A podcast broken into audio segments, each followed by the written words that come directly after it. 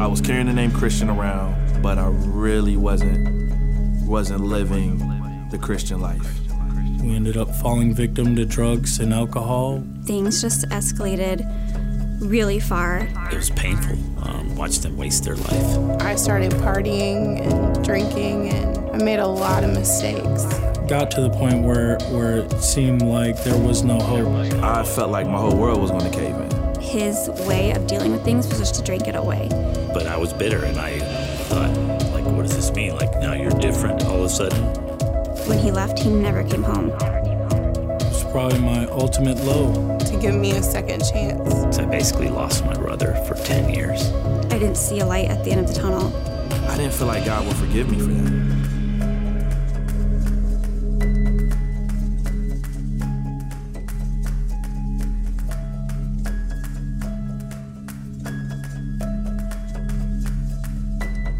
I met my wife in high school in Oklahoma. We ended up getting married and having a small family. Uh, we kind of fell victim to the small town syndrome where poverty was, you know, almost inevitable. Things just kept getting harder and harder, and eventually, you know, drugs and alcohol became part of our daily life. You know, things eventually got too hard, and we ended up getting divorced. Um, I did come here with my children, but eventually lost custody. It, it, it tore my world apart. Is um, you know something that most people don't ever recover from. It was probably my ultimate low. So eventually, I, I just you know trying and trying and trying to find my way to God, it just seemed like I would run into one roadblock after another. Being a, a rough and tough tattooed country boy, as much as I wanted him in my life, it just seemed like there was no room for me. Until the day that I found hope, literally. I walked into hope poor and looking for help. So as I began the journey toward toward God and toward Christ, you know, I noticed that things started to break down. You know, I started seeing a, a stronger me being built, and that, you know, even though I would mess up, God would forgive me, and I would become just a little bit stronger every day. God began to instill in my heart to do the things that I had learned, which was, you know, asking for forgiveness and forgiving so the strangest thing happened after failure after failure is is one day a call came in from my ex-wife and you know there was a lot of deep old wounds that we had to let God heal and both voluntarily walk back down the path that we stopped that God had originally put us on all those years ago.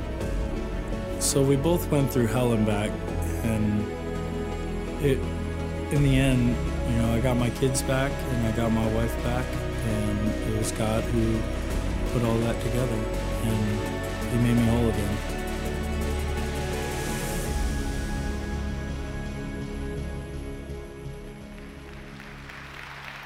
Isn't that a great story?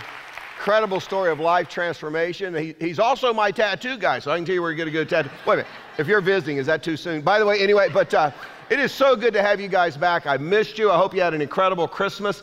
Thank you for doing all that you do that allowed us to have over 23,000 people for Christmas Eve, people who experienced hope for the first time. Many of them heard the gospel for the very first time. You know, in 25 years of hope, we've never marketed, we've never advertised. It's been about people like you inviting people who need, need to hear the message of Jesus Christ and how he can change a life. So thank you for inviting them. I hope you're off to a great start.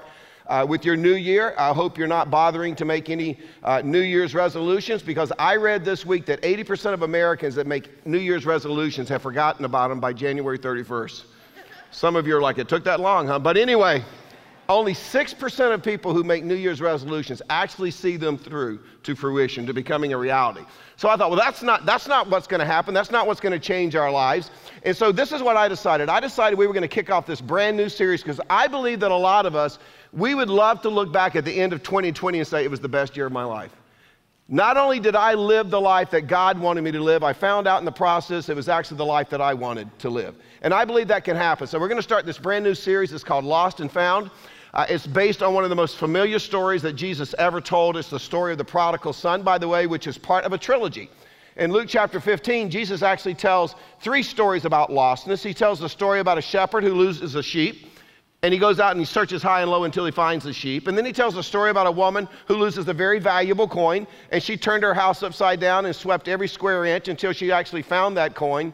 And then he tells the story of the lost son. But each one of these, Jesus wants us to understand just how much the Father loves us and the extremes that he will go to to be in a relationship with us.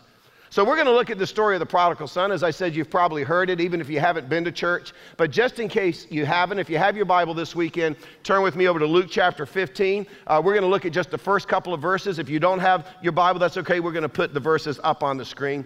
Luke chapter 15, verse 11, it says, Jesus continued, and he's continuing because he's already talked about the lost sheep and the lost coin. And now he comes to this story. He said, There was a man who had two sons. The younger one said to his father, Father, give me my share of the estate. So he divided his property between them. Not long after that, the younger son got together all he had, set off for a distant country, and there squandered his wealth in wild living. Now, your Bible, your translation may say that he squandered his life in prodigal living. But let me point out something here before we really get into the story. You need to understand that the father in the story represents God. And you need to understand that the son in the story represents those of us at all of our campuses all across the world who are Christians. In other words, you've responded to the gospel that we needed saving. God sent us a Savior, and when we accept the gift of a Savior, that Jesus Christ died on our behalf, did for us what we could not do for ourselves, when we accept that gift of a Savior, we become saved. We are a part of the family of God. So understand this is a son.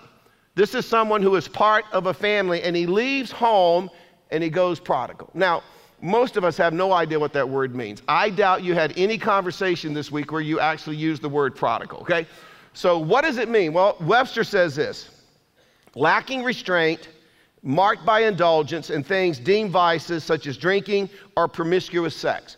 Now, just yesterday, I came across the new revised edition of the Webster Dictionary, and he updated his definition. Now it says lacking restraint, marked by indulgence in things deemed vices, such as drinking or promiscuous sex or attending the University of North Carolina. It says it right there. But anyway, so understand, this is the kind of lifestyle that this young man is involved in. Now, let me just say this. Before we come down too hard on this guy, understand that as Christians, every one of us, including your pastor, has gone prodigal at some time in our life. Maybe it wasn't months. Maybe it wasn't years.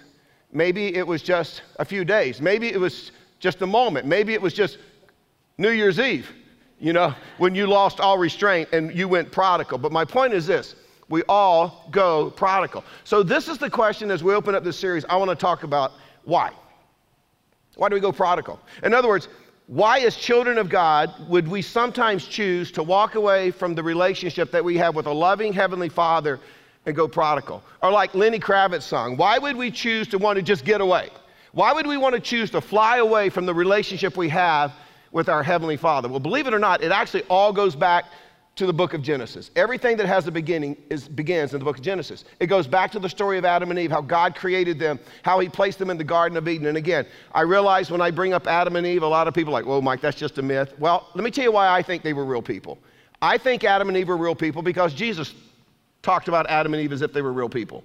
In Matthew 9, chapter 19, Jesus actually based an argument on Adam and Eve. How about this? Luke chapter 3, there is a genealogy that shows us how Jesus is actually related to Adam. And so understand, Jesus thought that Adam and Eve were real people. He talked as if Adam and Eve were real people. So I believe they're real people. So just stick with me, okay? Genesis 2:16. He puts them in the garden. He says, "The Lord commanded the man, you are free to eat from any tree in the garden." In other words, I created this for your enjoyment. Have at it. There's only one rule. Can you just obey one rule? How would you like to live in a world where there was only one rule, right? There's just one rule, and he gives them the rule in verse 17.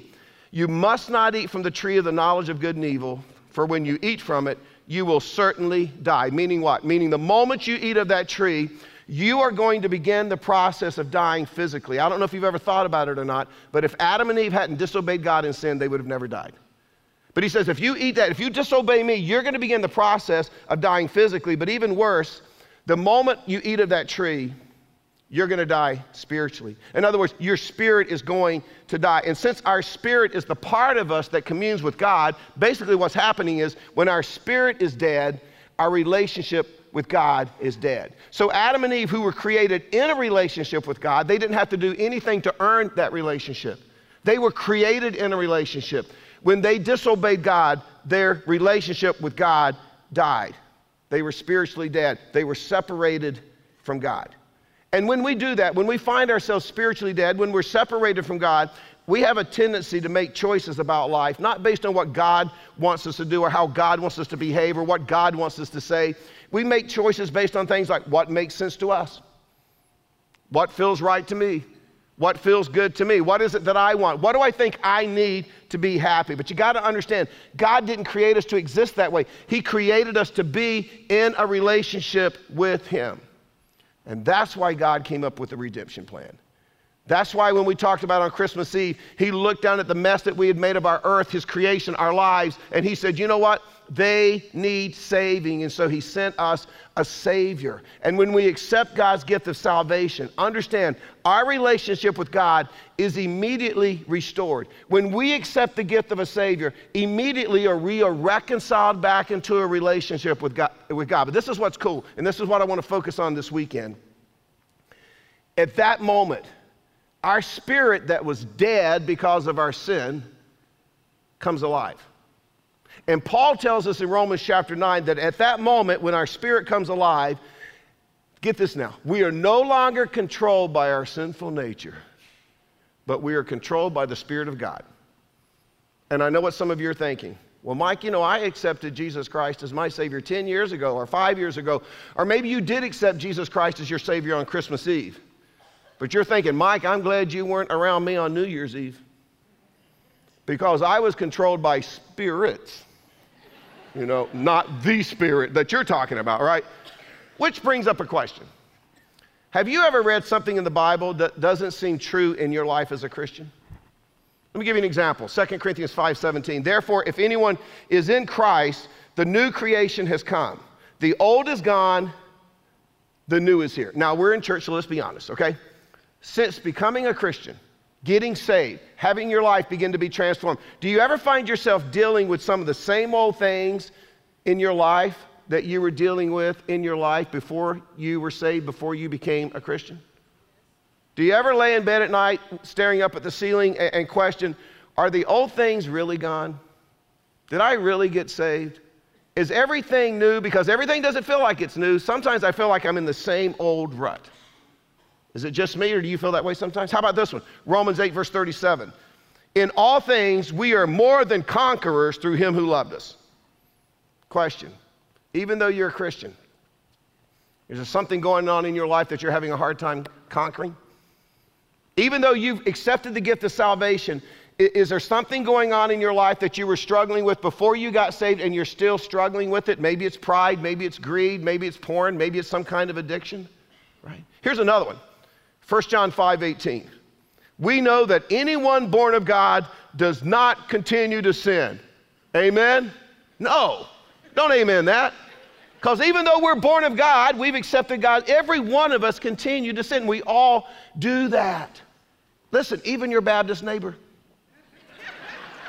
now, they're not going to tell you that, and they got the world's biggest Bible and two or three fish on their car. I grew up Baptist, I know. Continue to sin. I got to tell you a funny story. By the way, you know how you can tell a Baptist from a Methodist? Methodists will say hi to you in the liquor store. Baptists won't. They're like, man, you never saw me here, right? right. Couple of Christmases ago, it's confession time. I had to go by the ABC store. I don't even remember why. I'm sure it was to get something for Laura. You guys pray for her. But anyway, well, let's just go. It was to cook something. It was cook something, okay? But I had to go by the ABC store. So I go by the ABC store in Holly Springs. I walk in, and lo and behold, I don't realize that the lady working the cash register goes to Hope. So I walk into a packed ABC store, and across from the front, she yells, Pastor Mike, good to see you. That's my pastor. Every head in the store. I freaked. I went, I didn't know what to do. I wanted to deflect, like maybe they won't associate me with hope, right? Right. Let's be honest. We all sin, right? Does that mean we're not Christians? So, how do you explain these verses? Well, this actually goes back to the original question. Why do we sometimes go prodigal? Why do we sometimes walk away from God? And the answer is it's because once we get saved as Christians, we are made up of two parts. We have a brand new spirit, that spirit that has come alive for the first time, but at the same time, we still have an old self. In other words, when you get saved, when you make that decision to follow Jesus, your spirit is a new creation. So when it comes to your spirit, the old is gone, everything is new, and it's because your spirit has been saved, past tense. By the way, this word saved comes from a Greek word. The New Testament, if you're new to church, originally the New Testament was written in Greek, and then later on it was translated into eh, languages like English. But this word saved comes from a Greek word that means made whole. So when you accept why Jesus died on the cross, that he died to pay for your sins, and you make that decision to follow Jesus, in other words, he becomes your Savior, at that moment, your spirit is saved. Your spirit is made whole. Your spirit is reconciled back into a relationship with God. And that's why every word in the Bible that refers to your salvation, it's always in the past tense. You've been redeemed. You've been justified. You've been accepted. You've been reconciled. And it's because at the moment of your salvation, your spirit was saved, past tense, by God. That's why Paul wrote in Ephesians chapter 2, verse 8, it's uh, by grace you have been saved. It's by grace that you have been made whole, past tense. But here's the problem we've got to understand the difference between the finished work of grace, okay, God doing for us what we could never do for ourselves, what we could never earn, the finished work of grace as it relates to our spirit, but then the progressive work of grace as it relates to our lives. So think of it this way. I think I have a quarter somewhere.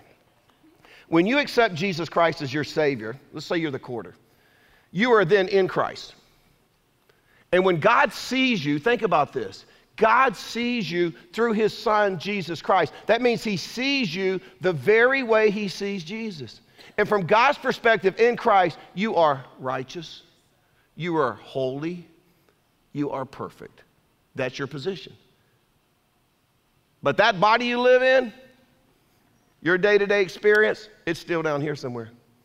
Your position's up here. I am a child of the King of Heaven.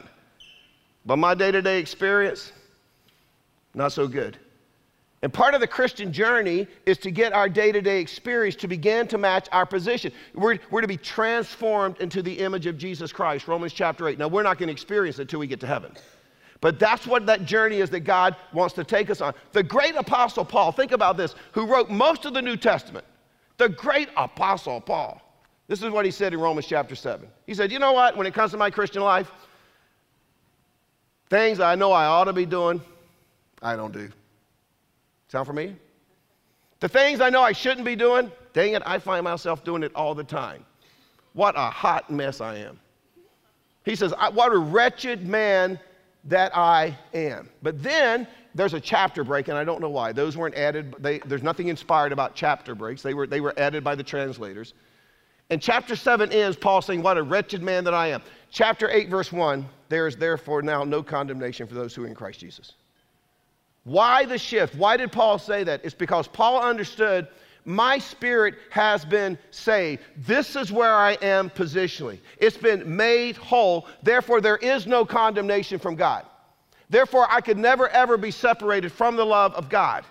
But Paul says, in reality, I am still attached to this old body, which is still in the process of being saved, still in the process of being made whole. It's in the process of being transformed. By the way, this process of being made whole uh, uh, th- th- is often referred to in the New Testament as the old self.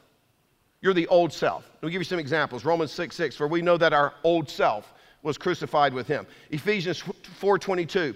You were taught with regard to your former way of life to put off your old self. Colossians 3:9. Do not lie to each other since you have taken off your old self with its practices. In other words, you're not the same person you used to be, so you don't live the same way you used to live. But understand, even though our spirit has been saved, past tense, things like our actions, our behavior, our attitudes, our thought life, that's, that's our old self. It's in the process of being saved. It's in the process of being made whole. See, it's in the process of being transformed. And the reason getting back to our original question, that we go prodigal is because sometimes we just make the conscious decision that we're going to live our lives and make decisions based on our desires, our plans, our ambitions, our thoughts. In other words, we give way to the old self instead of living under the control of the Spirit of God. Now, let me just share with you some facts about what life is like when we allow the old self to be in control of our lives instead of living under the power and the control of the Spirit in our lives. Here's the first one when we live apart from the Spirit, we're self centered. The universe revolves around us. It's all about me, it's all about you. And it's because, as I said earlier, before we were saved, before we were made whole, our spirit is dead. We had no connection to God. We didn't understand the mind of God, the logic of God, the ways of God. That means that we spent our lives making decisions based solely on our understanding and our logic, what we think is good, what we think is right, what we think is best. The problem is this when we base life on our wisdom and our logic apart from the wisdom and the logic of God, we can come up with some really stupid conclusions about life. I'll give you an example. this is why we don't teach in our schools that we were created in the image of God. You know what we teach? That there was a huge cataclysmic explosion. And although every explosion I've ever known about was destructive, this was a unique explosion. Because this u- explosion somehow created life. Do you know why we have to come up with something like that? Because we don't want to acknowledge that there's a creator. We got to come up with something. So we, we default to our thinking, our logic. By the way, Darwin, who wrote The Origin of Species, do you know what he said about the creator? I don't believe I came from a monkey. I believe I was created in the image of God. Maybe you do, but this is what he says. Maybe you believe I came from a monkey. But anyway, uh, this, is what, this is what Darwin wrote. Therefore, I should infer from analogy that probably all the organic beings which have li- ever lived upon this earth have descended from one primordial form into which life was first breathed by the what? Capital C what? What was Darwin saying? Even if it evolved, it didn't happen without a creator. Now, I doubt they taught you that in school. But even Darwin said there has to be a creator. Life had to start somewhere. But see, we don't like that idea. See, I'm not comfortable with the idea of God. Because if there's a God, that might mean that there's a moral order. If there's a God, that might mean that someday I'm going to have to be accountable to Him. And I'm an American and I want to be the master of my own fate. So we got to come up with something better. Hey, I got an idea. There was a huge cataclysmic explosion that instead of destroying everything, created life. Single cell amoeba and some slime. A million years later, got a tail. A million years later, got some legs. Crawled out, adapted to breathing on land, started walking around, climbing trees, swinging around by its tail. A million years later, its tail fell off, landed on two feet, stood up straight, got a briefcase, and went to work on Wall Street. I mean, seriously, seriously. Not trying to insult you. Not trying to insult you. Can you honestly look at the world and say this was just an accident? Have you ever held a newborn? You think that was an accident? You ever watched a sunrise or a sunset? Have you ever watched winter morph into spring? How in the world can you look at it? I'm not trying to insult you, but how can you honestly look at it and say it's just an accident? But here's the thing man without God thinks that way because man without God doesn't have the mind and the logic of God. And so you got to come up with something. You got to fill in the gap with something. But I'm telling you, as long as you're trying to figure out life apart from God, just using your own mind, your own logic, I'm telling you, that's as good as it's going to get. In fact, let me, let me just say something about the mind and the danger of relying just on your mind, just your logic for life. And, and this, th- in fact, this explains why we're so self centered. Did you know that your mind is more brilliant than any computer that's ever going to be created? In fact, did you know that your mind has a file on everything that has ever happened to you in your entire life? In other words, your subconscious mind, not your conscious mind, but your subconscious mind never forgets a thing. In fact, every time you experience something, your mind in a millisecond begins to process that data. And your mind will come up with 673 experiences that were similar to what just happened to you. And then it will continue to spin and it narrows it down to 114 experiences that were very, very similar to what just happened to you, and then down to seven experiences that were almost identical to what just happened to you. Now, just so you know, this is where deja vu comes from. You, you haven't actually experienced it before, but you're like, man, this is weird. I've experienced something almost identical to this before. And because the mind is naturally self centered, you know what it does? It automatically goes into self preservation mode. This explains why you can meet somebody for the very first time and walk away from that first time encounter thinking, I don't like that guy. He's a jerk. You ever done that? I mean, how is that possible? You just met the guy. How can you determine that he's a jerk? You know why? It's because your mind began to process. Have I ever met anybody like this before? And in just a millisecond, your mind determined, yes, I have. And your mind pulls up all the people that are like this guy. And one of them pulled your shorts down in PE in the seventh grade, and you've never gotten over that, right?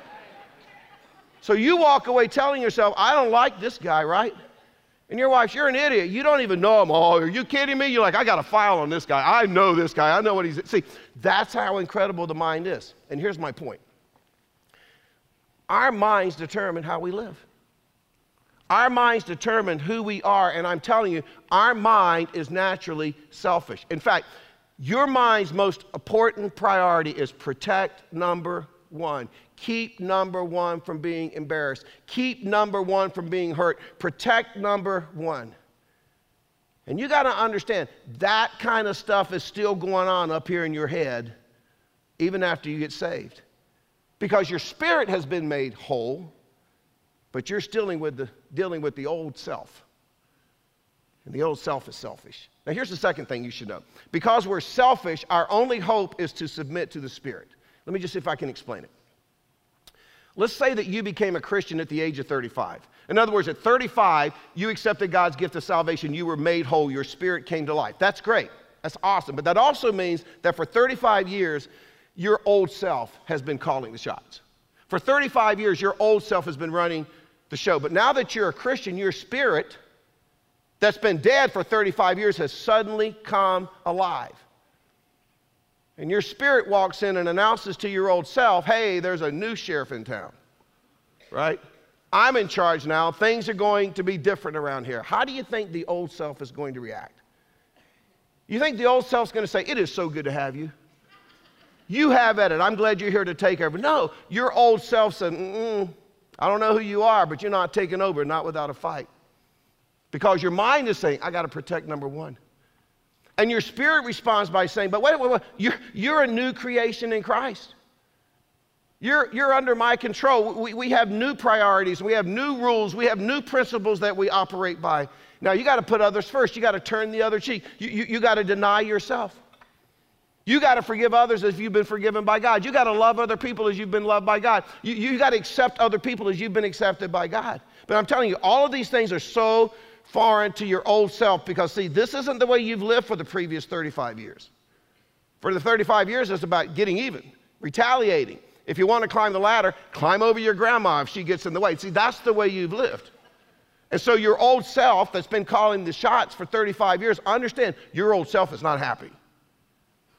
And so this battle develops between your old self, your flesh, and your new spirit. Listen to how Paul describes it in, in Galatians 5:16. So I say, walk by the Spirit, and you will not gratify the desires of the flesh. In other words, you won't give in to the old self. For the flesh desires what is contrary to the spirit, and the spirit what is contrary to the flesh. They are in conflict with each other, so that you are not to do whatever you want to do. Wow. By the way, this is why we need to think about everything we read. This is why, as Christians, we need to think about everything we watch and ask, ask ourselves Am I feeding my old spirit? I mean, my old self, or am I feeding my new spirit? Because I can promise you this the more you feed the old self, the stronger it's going to become. And the stronger it becomes, the harder it's going to be for your experience, right, to begin to match your position. So, what do you got to do? You got to stop feeding the old self. But I'm going to warn you when you stop feeding the old self, it's like trying to wean a baby off a bottle so that you can start feeding that baby solid food. Ever try to do that? What's that baby do? That baby cries, pitches a fit, throws a tantrum. You know why? That baby thinks you're trying to kill them. That baby thinks you're taking away the only food source that they have ever known. So here's the question What do you think the old self is thinking when you're trying to wean it? The old self is thinking, You're trying to kill me. But this is the difference. In this case, you are. And that leads to the third point. If you're going to live by the Spirit, if you want to experience, uh, live by the Spirit, if you want to experience the life that God designed for you to experience as a follower of Jesus Christ, the old self has to die. In fact, I will tell you this you'll never win this battle. Your experience will never ever match your position until you kill the old self with its will, its mind, its ambition, its emotions, its desires. That's why Paul said in 1 Corinthians 15 31, I face death every day. I like the old translation. Translation. This is what Paul said I die daily. I have to die daily. That's what Paul was talking about in Galatians chapter 2, verse 20. It's my life verse. I took it as my life verse when I was 18 years old. If I, if you, if I sign one of my books, if you ask me to sign it, you notice I put Galatians 2.20. This is what it says. I've been crucified with Christ and I no longer live. Christ lives in me. Think about that. I'm crucified with Christ. What happens when you crucify somebody? They die. And so, what this verse tells us is that God has big, big plans for our unredeemed, transformed thoughts. God has big plans for our unredeemed, untransformed will and ambitions and desires. He wants to kill them. He wants to kill them so that we can have a new life. So we can have the life that we really want. By the way, aren't you glad you came to church this weekend to discover that God wants to kill you? Right? And if you still don't believe that God wants to kill you, I got some more verses for you. Here you go. Matthew 16, verse 24. Then Jesus said to his disciples, Whoever wants to be my disciple must deny themselves, take up their what? Cross and follow me. For whoever wants to save their life, by the way, that, that word life, it comes from a Greek word. We get our English word psyche. It means mind, will, emotions, desire. Whoever wants to save their life will lose it, but whoever loses their life for me, in other words, whoever's you're willing to put the old self to death will find it. Then you'll find the life you want. Here's another one, Luke 9, verse 23. Then he said to them all, Whoever wants to be my disciple must deny themselves, their will, their desires, their ambitions, and take up their cross daily and follow me. You see, I read that and think, why did you have to go and say daily? I just want to make the decision one time and be done with it. I, I just want to be transformed. I want the transformation to be complete. Now, let me just say this if you're here and you're not a Christian, you've not accepted God's gift of salvation, let me just say this. If you want a new life in Christ, if you want to be saved, you only have to make that decision one time. This is what Paul said in Romans 10 9. If you declare with your mouth Jesus is Lord and believe in your heart that God raised him from the dead, there you go. You will be saved. That's the Bible. Don't argue with it. Your spirit is saved, it's made whole when you believe. But you got to understand the rest of you your thoughts, your actions, your behavior it's in the process of being made whole. It's in the process of being transformed. That's why Paul, when he wrote the letter to the Romans, Romans, when he got to chapter 12, he changed the analogy from hanging on a cross to an altar. Why would Paul do that? Because Paul was writing to the Romans, where they worshiped hundreds of gods. And so there are altars all over Rome, sacrifices going up for everything. So they understood that. They understood that concept. So Paul says, Therefore, I urge you, brothers and sisters, in the view of God's mercy, in other words, in light of what God has done for you by giving his son to die for you, Offer your bodies as living sacrifice, holy and pleasing to God. This is your true and proper worship. In other words, this is the logical response to what God has done for you. Do not conform to the pattern of this world. In other words, don't be a jello Christian. Don't conform to every scenario you get put into, but be transformed by the renewing of your mind. How do you renew your mind? You've got to identify all the lies that you've lived by, all the lies that shaped your life before you became a Christian lies you believed about marriage, lies you believed about relationships that shaped how you handled your relationships, lies that you believed about that shaped how you handled your finances. You have to identify all of those lies, and then you have to begin one at a time replacing them with the truth of God's word. And Jesus said in John in John 8 32, when you do that, the truth will set you free. 828, the truth will set you free. And we even sang about it this weekend. Who the Son sets free is free indeed, right? So you got to be transformed by changing how you think. Then you will be able to test and approve what God's will is His good, pleasing, and perfect will. Not your good, pleasing, and perfect will, because that's not going to get you where you want to go if you want to have the best year ever. It will help you determine what God's perfect, pleasing, and perfect will is. So that verse tells us that if we really want to experience our best life, if we don't want to go prodigal, we're going to have to offer ourselves every day as a living sacrifice on the altar. In other words, you're going to have to die to yourself, your will, your desire, your ambitions, your emotions every day. And you know what it means? You're basically going to have to live on the altar. And therein lies the answer to our question why do we go prodigal? Well, the reason we go prodigal is we want to get down off the altar. We just don't always want to do life God's way. We want to we kind of want to get out off our, we want to spread our wings. We want to try some things. We want to do our own things. In other words, we want to fulfill our own dreams, our own will, our own desires, our own ambition. That's exactly what happened to Adam and Eve when they disobeyed God. Satan came along and said, God's holding out on you. I'm going to give God the benefit of the doubt. I think he probably does have a pretty cool plan for your life. But Adam and Eve, you ever thought about this? There might be something better out there.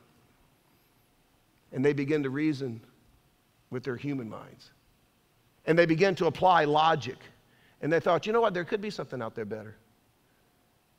There could be something out there more desirable. And if we don't look, we will never, ever know. And they made the selfish choice and they walked away.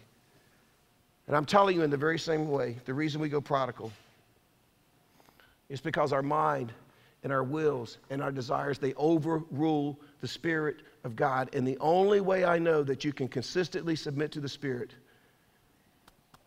is to get into this book daily and adapt your life to what it says. See, we live in a culture that we want to adapt God's word to what we want it to say. But that's not how your life is transformed. You're transformed by getting into this book and using it as a mirror. And when you read something that God expects of you and you think, man, my life, that doesn't, that doesn't mirror my life. I need to bring my life into line with God's expectations as it relates to how I treat people in relationships and how I treat God and how I handle my finances and how I forgive and how I hold grudges and all of these things. That's what I need to do. And your life will be transformed. And over time, your experience will begin to match your position. And you will discover the life that God designed for you to live. And if you do that, 2020 will be your best year ever. But I will tell you this the bad news is there isn't a quick fix, it's a journey. But the good news is it, it, it, it, can, it can happen. 2020 can be the best year ever, but uh, let me tell you what it comes down to. You got to crawl up on that altar every day and die to your will and your ambitions and your desires so that you can find God's pleasing and perfect will for your life. You got to get into His Word. Let me give you an opportunity, a couple of opportunities where you could do that uh, this year. Coming up January 26th is starting point. You'll hear more about this, but it's, it's a class that meets during our services. So you're here already, and it's a small group of people. And if you're just new in your faith or just kicking the tires of Christianity, you want to maybe you're right there, but you're not quite sure. We're going to give you a Bible. We're going to teach you about the Bible, how it works, where it came from, how you can apply it to your life. But it's a very beginning stage, so it's starting point. Other things you may want to consider is what we call the five marks uh, of, of, of, a disciple. There are five characteristics, and we have this guide. Uh, you can actually get the PDF file, download it. You can go to our next step counter. They will give it to you, and you have to identify the stage that you feel you're in on your spiritual journey as a Christian. Maybe you're just beginning. Maybe you're getting where you can walk a little faster, jog a little bit. But what would be the next step for you to continue to grow? And then the next one is what we call the next 30 days the next 30 days. And also, you can go online and get that at gethope.net backslash next 30. And basically, it's 30 days of devotionals, scripture reading, and stories from the staff here at Hope Community Church about different things in the Christian life. And you could just do that for the next 30 days, and that would at least get you moving in the right direction. But what it's going to help you to do is this it's going to help you put off the old self, and it's going to help you put on the new. In other words, it's going to help you renew your mind. So, what do you say we team together and we encourage one another and we make this the best year ever? Because this is the year where we forgot about our will and what we want, and we focused on the will and the desires and the pleasures of God. Let's bow. Let me just say this before I pray. Let me just ask you Are you in the family yet? You see, you can't even go prodigal if you're not in the family. but if you're not in the family, I'm telling you, God loved you so much, He's head over heels and loved you. He just wants to be in a relationship with you. You can't make it happen, so He did. By becoming flesh and dwelling among us that first Christmas. 33 years later, being nailed to the cross, the perfect Son of God, shedding His blood to pay the penalty for our sin. And when we accept what He did for us, and we believe that He rose from the dead, Paul says, You'll be saved. And if you make that prayer in your heart, you are instantly made whole, reconciled in your relationship with God. If you've never done it, just say, God, I want to be made whole. I believe your son died on the cross for my sins, and I believe three days later he rose from the dead to prove and verify to the world that he was the Son of God. Please forgive me for my sin. And thank you for accepting me as your child. In your son's name, Jesus, we pray. Amen. You pray that prayer, and I'm telling you, you will be saved. Father, thank you that you made it available to anyone and everyone, and so the simplest mind can understand it. In fact, sometimes I think we struggle the most when we are intelligent and we want to analyze and pick it apart and try to make sense of it. But see, we got to understand that's our mind and our logic. But that's not your mind. That's not your logic. Help us to see you as the God that you are a God of compassion and mercy and grace, whose mercies are renewed every morning. And let people who aren't in the family just know they're just one prayer away from being made whole. We love you. I can't wait to see what you're going to do in our life during this series. In your name we pray. Amen. Thank you so much for joining us for this week's message. We are so excited to be a small part of all the great things that God is doing in and through your life. If you would like to take the next step in your spiritual journey, download the Hope app to find out ways to connect, opportunities to serve, and other resources. And if you'd like to contribute financially to our vision of reaching the triangle and changing the world, visit us at gethope.net/giving. Thank you for your commitment to resourcing hope as we love people where they are and encourage them to grow in their relationship with Jesus.